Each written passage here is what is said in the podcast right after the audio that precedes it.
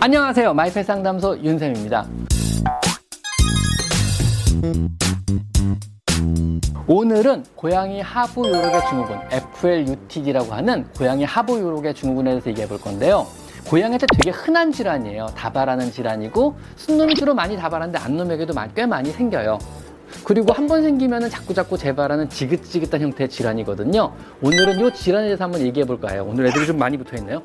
하부요력의 증후군의 원인은 무엇일까요? 근데 왜 생기면 한 번 생기면 자꾸자꾸 재발을 하는 걸까요? 그리고 심하면은 신부전으로 사망까지 이르게 할 수 있거든요. 도대체 왜 그런 걸까요? 오늘 여기에 서 간단하게 좀 알려드리겠습니다.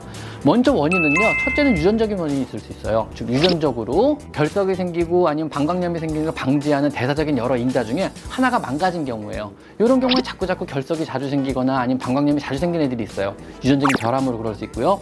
두 번째는 음식물의 기인이에요. 뭐 가다랑어포나 조미김 아니면은 뭐 미네랄 성분이 많은 다시마, 멸치 이런 걸 많이 주면은 여기에는 미네랄 성분 때문에 이런 것들을 오히려 촉발시킬 수 있고요. 건사료를 너무너무 많이 주고 물을 안 먹으면 이게 자주 생길 수도 있어요. 저 통계적으로 볼 때 한번 어, 방광염이 생겼던 애를요 건설만 먹이면 1년 이내 재발률약 40%에 이른다 그래요. 즉 캔을 안 먹이고 건설만 먹이면은 이런 게 잘 생길 수 있고요. 그 다음에 물을 많이 먹지 않으면 이럴 수 있어요. 물을 충분하게 먹지 않으면은 당연히 많이 생길 수밖에 없거든요. 세 번째는 스트레스가 주 원인일 수 있습니다. 실제로 이사를 가거나 손님들이 왔다 간 다음에 일주일 뒤에 특발성 방광염으로 병원에 내원하는 사람들이 되게 많아요. 즉 고양이는 스트레스를 받으면 방광염이 생기고 이 방광염에 기인해 가지고 여러 가지 문제들이 생겨 FLUT의 원인이 될 수 있거든요. 그래서 스트레스도 주 원인 중에 하나입니다. 혹시 고양이 스트레스에서 궁금하신 분이 있으시면 이전에 제가 만들어 놓은 영상이 있으니까 한번 참고해 주시기 바랍니다. 하부요록의 질환, FLUT 증상은 다음과 같습니다. 화장실에 자주 들락거린다, 혹은 화장실에 있는 시간이 길어졌다.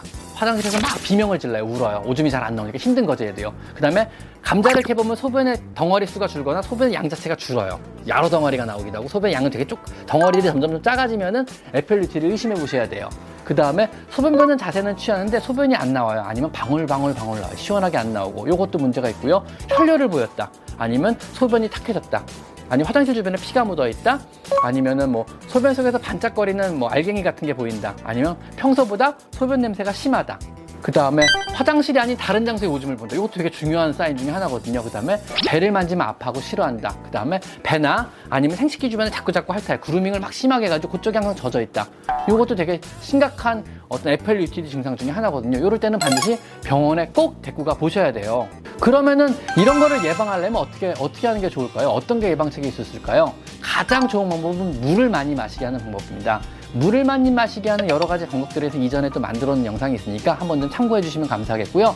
물을 많이 마시게 해서 소변을 묽게 해가지고 여러 결정 상태 아니면은 자잘한 데브리스가 있거나 아니면은 방광편, 방광벽, 내벽에 있는 세포들이 섞인 오줌을 빨리빨리 배출을 시켜버리는 거예요.